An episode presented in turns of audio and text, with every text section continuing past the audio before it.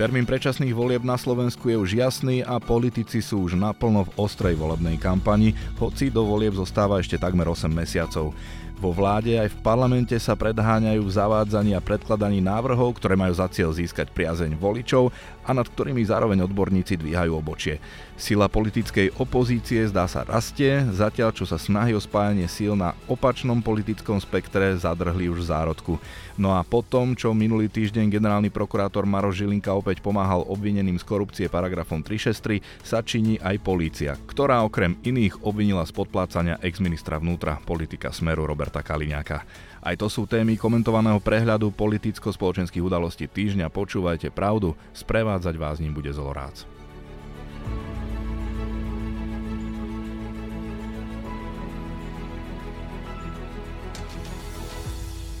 podcastovom štúdiu vítam komentátora denníka Pravda Mariana Repu.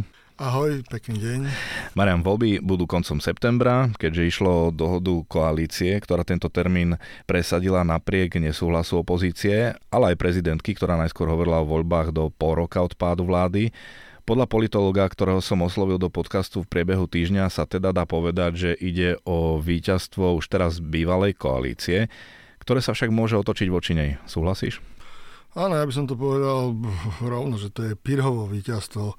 Ono, Igor Matovič si možno myslel, že presadil niečo, čo pomôže jemu a hnutiu Oľano, ale zdá sa, že nehrával veľmi šachy a nedokázal si premyslieť ďalšie 2-3 kroky dopredu, lebo to, že bude pri moci o 8 mesiacov viac, v konečnom dôsledku môže byť pre neho a pre celú túto dnešnú koalíciu veľmi kontraproduktívne. Jednak e, budeme svetkami, myslím si, v parlamente rôznych prekáračiek a z toho práve bude profitovať opozícia, hlavne strana Smer, ktorá je mimoriadne aktívna. A na druhej strane, ak bol zámer napomôcť alebo dať čas vzniku nových e, pravicových subjektov, tak vidíme, že ten štart je veľmi rozpačitý a e, zdá sa, že vznik tých nových subjektov môže napokon ešte znamená ešte väčšie roztrieštenie a rozdrobenie týchto pravicových hlasov, lebo tento týždeň sme počuli dve jednoznačné stanoviská. Jedno zaznelo z úst KDH, ktoré povedalo, že ide do volieb samostatne a Eduardovi Hegerovi ponúklo len dvojku na svojej kandidátke. Na jednej strane to môže pôsobiť úsmevne, že mimo parlamentná strana si dáva takéto podmienky a na druhej strane to ukazuje asi aký výtlak má Eduard Heger. No a druhý subjekt, ktorý sa veľmi jednoznačne vyjadril, je progresívne Slovensko, ktoré takisto chce ísť do volieb samostatne.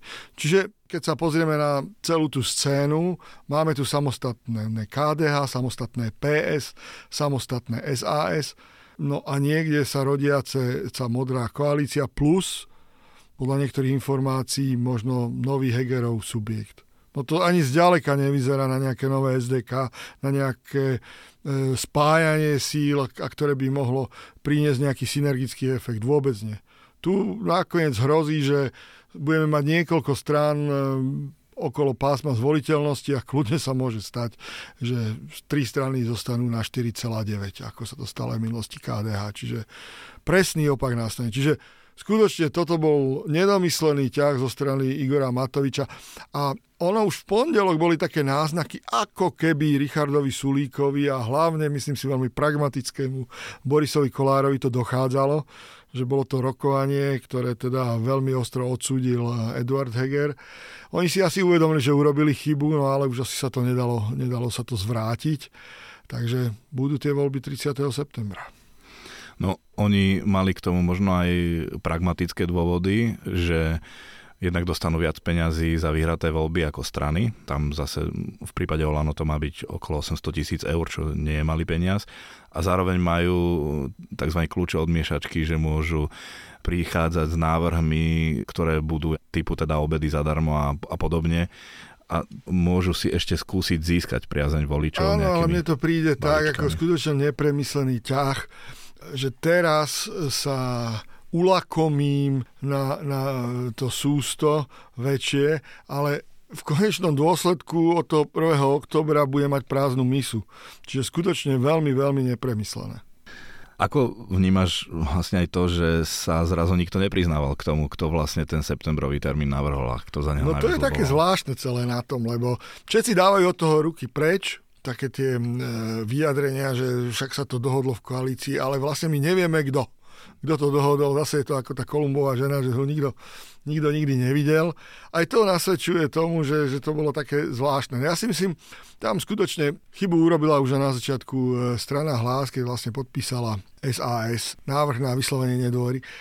Mali si už vynegociovať vtedy ten termín. Mali to vtedy v rukách, čiže mohol, mohol to Peter Pellegrini urobiť sa mu to takto vrátilo ako bumerang, tak ešte oni z tohto hľadiska možno budú tiež ukrátení, lebo vidíme napríklad v jednom prieskume, zatiaľ je to jeden prieskum, ich už preskočila strana Smer, to čo sme tu minule naznačovali. Počkáme si na ďalšie prieskumy, či, či to potvrdia. Ak sa tento trend potvrdí, tak to bude veľmi vážne zvyhnutý prst pre, pre hlas. A nielen, nielen členovia koalície SAS Olano, ktorí sa ocitajú okolo hranice zvoliteľnosti, ale aj, myslím si, hlas si týmto veľmi nepomohol. Keď už spomínaš ten prieskum, tak to je vlastne prieskum e, agentúry Polis, smer o zhruba 1,5 percentuálneho bodu s 21% predbehol hlas a vyhral by voľby. Neviem ale do akej miery dôverovať tomuto prieskumu agentúre, keďže jej majiteľ Jan Baránek sa netají svojim vyhraneným mm, politickým Vrajím, postojom. To Dopoviem, aj v minulosti už vychádzali z tejto agentúry prieskumy, ktoré favorizovali smera Roberta Fica, pričom následné prieskumy iných agentúr toto nepotvrdili. Ale áno, o tom, že Smer má skutočne potenciál vyhrať voľby, hovoria viacerí analytici aj komentátori. Vrajím, počkajme si na ďalšie prieskumy, keď to potvrdia ako, fokus a tak ďalej, tak, tak budeme v tom mať úplne jasno. Ešte k tým novovznikajúcim subjektom, ako hodnotíš, že tento týždeň jedna strana za druhou vylúčujú, že by išli do volieb spoločne? Je to podľa teba správny krok, nesprávny krok? Z dlhodobého hľadiska to určite nie je dobrý krok, pretože Slovensko potrebuje umiernenú stredopravú stranu, ako bola v minulosti SDK, pretože keď na jej miesto nastúpia extrémisti, tak tu sa asi ťažko bude dať e, zložiť nejaká zmysluplná vláda. Vidíme ale teraz taktizovanie. No tak PS sa tak povedať cíti silná v kramflekoch, ako hovoria bratia Česi tak e, to vyhodnotili, že idú, idú e, samostatne. Na druhej strane nemôžno im to úplne vyčítať. Mali veľmi negatívnu skúsenosť v predchádzajúcich voľbách, keď urobili tú nešťastnú koalíciu a doslova pár hlasových delilo od, od vstupu do parlamentu. Druhá vec je KDH. KDH, ktoré v podstate by mohlo vystupovať tiež aktívnejšie na tomto poli a veľmi málo o ňom vieme, už dve volebné obdobie je mimo, ale vravím, zjavne to vyhodnotili tak, že prínos Eduarda Hegera alebo kohokoľvek iného by, by bol natoľko malý, že to nemá asi ani zmysel. No, myslím, že by tam mali prebehnúť ešte medzi nimi nejaké rokovania, však e, kandidátky sa budú podávať asi zhruba 2. júla plus minus, tak, tak stále je priestor na rokovania, ale ak, ak myslia to vážne, že im záleží na budúcnosti Slovenska, tak by skutočne mali zahodiť za hlavu niektoré rozdiely a zamerať sa na to podstatné. Tak uvidíme, akým smerom sa to bude e, odoberať. Ja si myslím, že hlavný problém týchto malých pravicových strán je chýbajúci líder, ktorý by to nejakým spôsobom zjednocoval. Vtedy to mohol byť Mikuláš Zurinda, dnes už to skutočne on túto úlohu nemôže prevziať.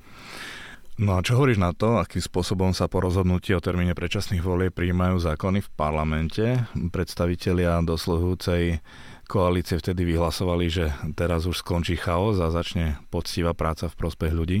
No tak obávam sa, že chaos bude ešte väčší. Videli sme to ešte v útorok pred samotným hlasovaním o termíne predčasných volieb, keď tam posunuli zákon, návrh zákona pani Záborské a vlastne celá tá schôdza bola predčasne ukončená, lebo Saska povedala, že v žiadnom prípade.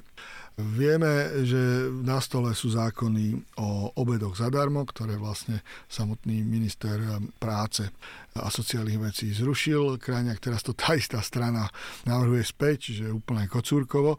Ale my sme už videli v praxi, na dvoch príkladoch to môžeme ilustrovať, asi akým spôsobom sa, sa bude pracovať v parlamente. Konkrétne to bol návrh novely zákona o obecnom zriadení, ktorým by sa zákaz pomenovania verejných priestranstiev po predstaviteľoch fašistického a komunistického režimu rozšíril už aj na existujúce ulice. No tak dopadlo to tak, že, že nepodporili ho ani samotní predstavitelia Oľano a podľa mňa ešte väčší prúser, dovolím si použiť toto slovo, bol pri návrhu novely zákona o obmedzení plade v hotovosti, pretože tam ide o to, aby tak ako v civilizovanej Európe platby v hotovosti nad 5000 eur neboli možné, hej, No tak tu sa zase pozabudli poslanci Smeronina, čo mi príde také symptomatické, že pre nich zjavne doba kešu neskončila a oni, oni za takéto nehoráznosti sú schopní teda nie hlasovať, ale vlastne to zablokovať, aby, aby to prešlo. Čiže vravím, len na týchto dvoch zákonoch sa to dá krásne ilustrovať asi čo môžeme očakávať v najbližších mesiacoch od tohto parlamentu. V parlamente sa ale tiež má opäť meniť ústava a tá nie len e, s tým, že by chceli do e, nedávnej zmeny zakomponovať aj možnosť krátenia volebného obdobia referendum, ale aj možnosť, že by odvolaná vláda mala opäť právomoci, ako keby bola neodvolaná. Na to oslovený politolog Jozef Lenž mi povedal, že v tom prípade by prezidentka mala okamžite jednoznačne zobrať už poverenie. Čo si ty myslíš? Tak treba povedať, že to je neskutočná nehoráznosť. Vôbec, že ich niečo takéto nápadne, v takejto situácii, takáto, takáto vláda s takýmto mandátom, aby niečo takéto robila. Ja viem, že oni vlastne takticky vyhrali bitku, lebo Prezidentka im ustúpila, pokiaľ ide o termín, čiže oni majú oveľa dlhší čas na takéto rôzne eskamoterské kúsky, ale vôbec, že, že niekto uvažuje na tým pár mesiacov pred voľbami meniť ústavu, oni skutočne, skutočne sú odtrhnutí od reality. No a pokiaľ ide o samotnú pani prezidentku, no tu v manévro, respektíve ona sa sama manévrovala do veľmi nezávidenia hodnej pozície, pretože vieme, že voľby budú o rok, čiže aj ona... Prezidentské. Buď, e, pardon, prezidentské. Čiže aj ona musí byť veľmi opatrná, opatrne našlapovať, čo urobí. No áno, ak by si povedala, že, že toto je cez čiaru, ja to nebudem tolerovať, tak, eh, tak by kľudne mohla vymenovať eh, úradnícku vládu. Lenže si je zároveň vedomá, že tí, alebo veľká časť tých voličov, ktorí volia tieto strany dnešnej koalície, asi budú voliť aj ju. Čiže ona musí teraz balansovať na hrane na jednej strane e, sa, sa vymedzi vo, voči tej koalícii, to je jasné, ale na druhej strane príliš si nepohnevať svojich potenciálnych voličov. No je to veľmi nezávidenia hodná situácia, skutočne. Ak by tie voľby boli v júni, tak by vlastne sa takto predišlo niekoľko mesiacov zbytočným takýmto trapasom, ako sme tu spomínali, tieto dva zákony napríklad. No pripúšťaš aj to, že by išlo o dobro krajiny v tom zmysle, že keby odvolala túto vládu, alebo teda zobrala jej poverenie, nasadila svoju úradnícku vládu, ktorá by nezískala dvoru, že, že by to predlžovalo vlastne no, obdobie no, nejakej... je v tom, že vlastne tá úradnícka vláda už ani... Ona, ona ako si je v tomto, v tomto celom nejak nadbytočná, lebo uvedomme si aj tieto zákony. To sú poslanecké návrhy zákonov. Čiže pani prezidentka nemôže stopnúť tieto návrhy zákonov, ktoré by vychádzali z vlády, ako to býva bežne, alebo z ministerstva oni budú vychádzať od poslancov. A oni si tam teraz budú robiť, čo sa im zachce. To bude doslova Eldorado rôznych nezmyslov, hlúpostí a populizmu. Čiže fakt pripravme sa, že nás čaká minimálne 5 mesiacov do leta neuveriteľných, neuveriteľných vecí. Jednou z tém, ktorá rezonovala tento týždeň a možno to, ak budeme o tom špekulovať, trochu súvisí aj s tou predvolebnou kampaňou, je, alebo bolo, že v Českej republike bol objavený dokument, podľa ktorého podpísal poverený šéf rezortu životného prostredia Jan Budaj, nominovaný Olano, pred rokom 1989 aktívnu spoluprácu s EŠTB. Presnejšie ide o rukou písaný list, v ktorom sa zavezuje zachovať mlčanlivosť Minister Budaj sa bráni, že Eštebe oklamal, aby získal väčšiu slobodu a že konal práve naopak proti režimu. Aj podľa ústavu pamäte národa nič dôležité Eštebe nepovedal, čo ho následkom ho z kategórie spolupracovníka neskôr preradili zase ako nepriateľskú osobu.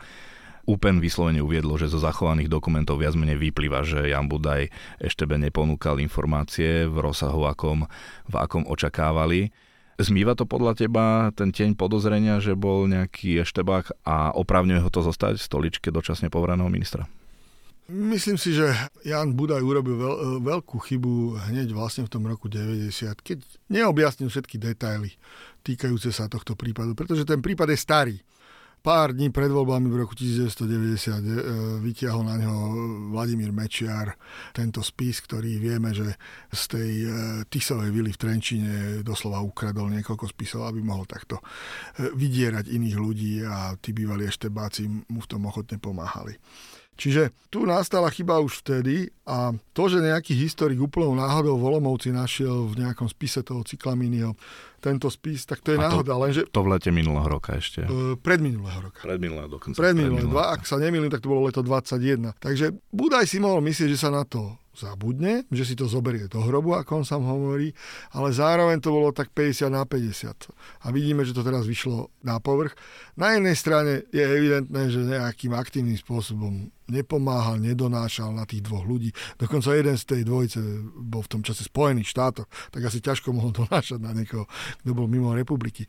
Ale vrhá to na neho ten tieň taký nie dobrý, lebo e, na jednej strane pôsobil v disidentskom hnutí celé 80. roky. Na druhej strane aj teraz ako minister životného prostredia treba povedať, že urobil veľa dobrých vecí, čo mnohí ministri pred ním neurobili, ale v okamihu na Slovensku, lebo tu ľudia nerozlišujú, tu keď sa spovie niečo v spojitosti s EŠTB, hneď dostane nálepku EŠTBák a on sa už toho ne, ne, nezbaví toto nedomyslel. Ja si myslím, že on je v mnohých veciach taký svojský, taký samoraz, solitér, ktorý si ide svojou cestou, ale bohužiaľ v dnešnej mediálnej dobe, keď sa ho niekto bude snažiť takto onálepkovať, už mu ten byľak zostane. No a vidíme, hneď sa toho chytil Robert Fico, hej, člen, bývalý člen komunistickej strany a, a začal Budajovi toto vykrikovať, čo, čo ja myslím si, úplne absurdné, hej, 30 rokov po.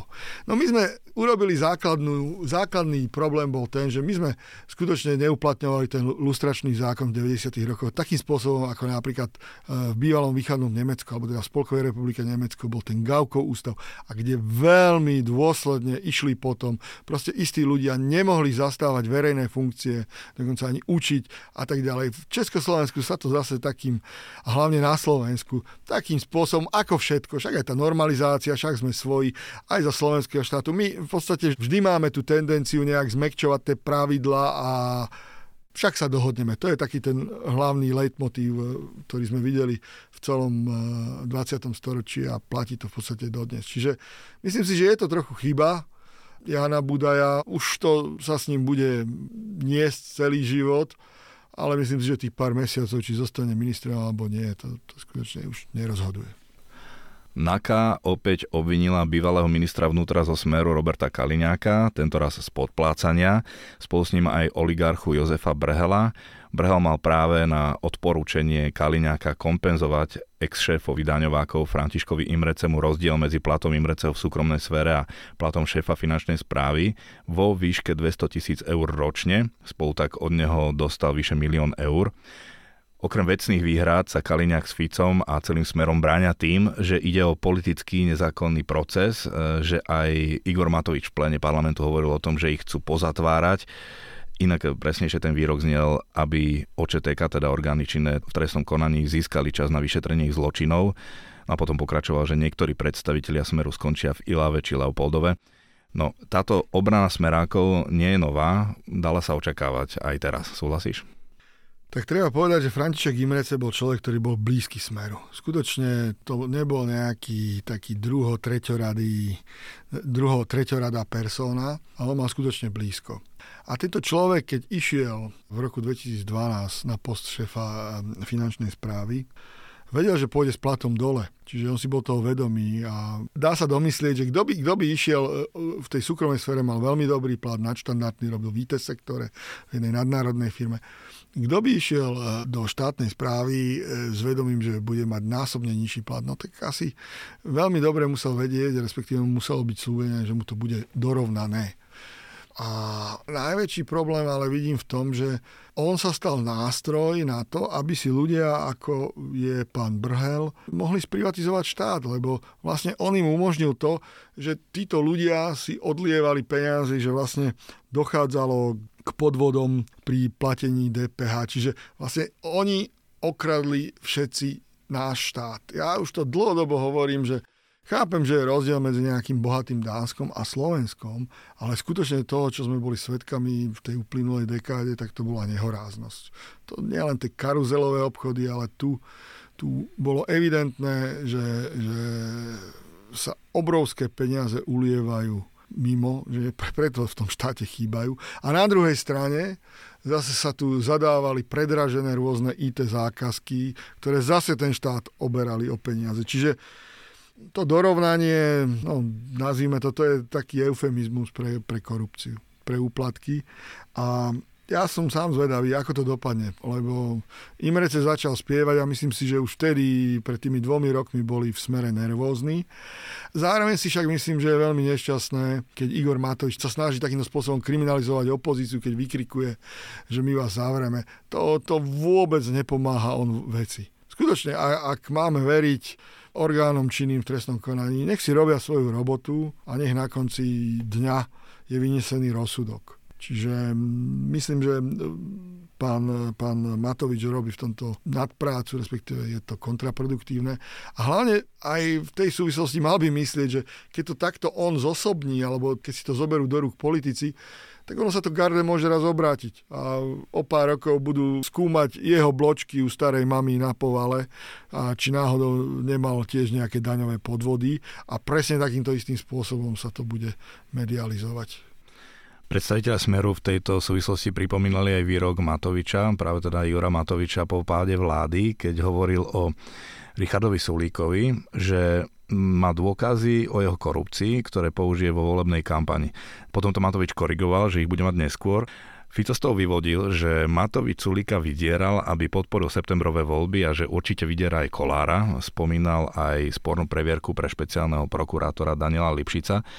Toto sú ďalšie náboje do verejnej obhajoby politikov zo Smeru pred svojimi voličmi tak možno áno, možno na nich to zaberá, ale mne to celé príde taký konštrukt úplne umelý, ako keby som sa pravou rukou e, škrabal za ľavým uchom. Ne, neviem, čo k tomu viac povedať, čo k tomu dodať. Skutočne je to, je to také. Ale áno, ja si myslím, že na čas voličov to môže zaberať a, a vidíme vlastne aj na tej tlačovke v štvrtkovej akým spôsobom sa to Robert Fico snažil prezentovať, že to je všetko útok na jeho osobu a na jeho spolupracovníkov, čiže je to sústredený útok na smer. A vieme aj z minulosti, keď sa politici snažia dať do takej role ublížených, poškodených, tak ako časti ľudí to konvenuje, ako sú pre nich potom ako priateľnejší, respektíve môžu očakávať, že ich budú voliť. Takže na túto strunu určite bude intenzívne brnkať smer aj v najbližších mesiacoch. A Fico na tej spomínanej tlačovej besede hovoril aj o tom, že sa podľa jeho informácií policia intenzívne zaujíma, vyslovene, že sa pripravuje obvinenie aj na Petra Pellegriniho, Richarda Rašiho, Denisy Sakovej či Borisa Kolára. Pellegrini ho priamo vyzval, aby sa aj on verejne ohradil voči praktikám polície a pripomenul mu, že sa ho to tiež týka. Ako to vnímaš, že práve on vyťahuje v tejto súvislosti ich mená, lebo na prvé počutie to vyznie ako obhajoba, ale mohlo by to byť aj inak. On tam ešte povedal, že ďakuje poslancovi Šutajovi Eštokovi, ktorý sa vlastne k tomuto vyjadril, že vlastne prečo nekoná NAKA v súvislosti s ministrom Mikulcom. A následne zauto, by som povedal, zautočil na Pelegriniho, pretože ja si myslím, on si uvedomuje, že sa to začína lámať a nejakým spôsobom práve musí poukázať na, na to, že ten Pellegrini to hrá na obidve strany, ale že on teda bojuje za svoju vec. Pýtam sa aj preto, že aj v tomto týždni zase sa začalo viacej hovoriť vo verejnom priestore o tom, že po voľbách bude aj dôležité, s kým pôjde hlas, že či pôjde so stranami súčasnej koalície alebo skôr s sú, súčasnou opozíciou. A toto sú tiež veci, ktoré by vlastne mohli pomôcť v rozhodovaní Petra Pellegrina. Neviem, či sa to hovorí len týždeň, ja to hovorím už minimálne pol rok, alebo aj dlhšie. Samozrejme, že sa to bude lámať na tom hlase, lebo vidíme, že e, sa to môže zvrtnúť tam alebo onam. Ale to súvisí možno aj s tou, e, by som povedal, normálnou pravicovou stranou. Takto. Keď existujú dva subjekty, ktoré dokážu spolu komunikovať, spolupracovať, kooperovať, stredopravý, stredoľavý, tak je iná situácia, ako keď neustále si politici nabíjajú zbranie a strieľajú a postupne sa vzdialujú, vzdialujú do toho extrému. Tak vidíme, my sme teraz v tej situácii extrémne napätej, že na jednej strane strieľa Matovič, na druhej strane strieľa Fico a vlastne tam v nejakej normálnej diskusii nemôže dôjsť. Nemôže. To, to si neviem predstaviť, že by si oni dvaja sadli e, za jeden e, rokovací stôl. Na druhej strane my máme pomerný volebný systém a v tom prípade je potrebné, aby politici hľadali konsenzus, pretože žiadna normálna vláda nevznikne. A či to už bude čisto pravicová, alebo bude to taká nová vláda zmierenia, ak bola po roku 98, uvidíme, ale myslím si, že hoc ktorá z nich si bude musieť riadne vysúkať rukávy a pustiť sa do roboty.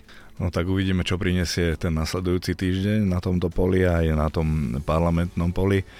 My sa k tomu zase opäť vrátime v tradičnom čase s komentátorom Denika Pravda Marianom Repom. Ďakujem ti za rozhovor. Ja ďakujem za pozvanie a prajem poslucháčom pekných víkend, aby vás tam nezafúkalo.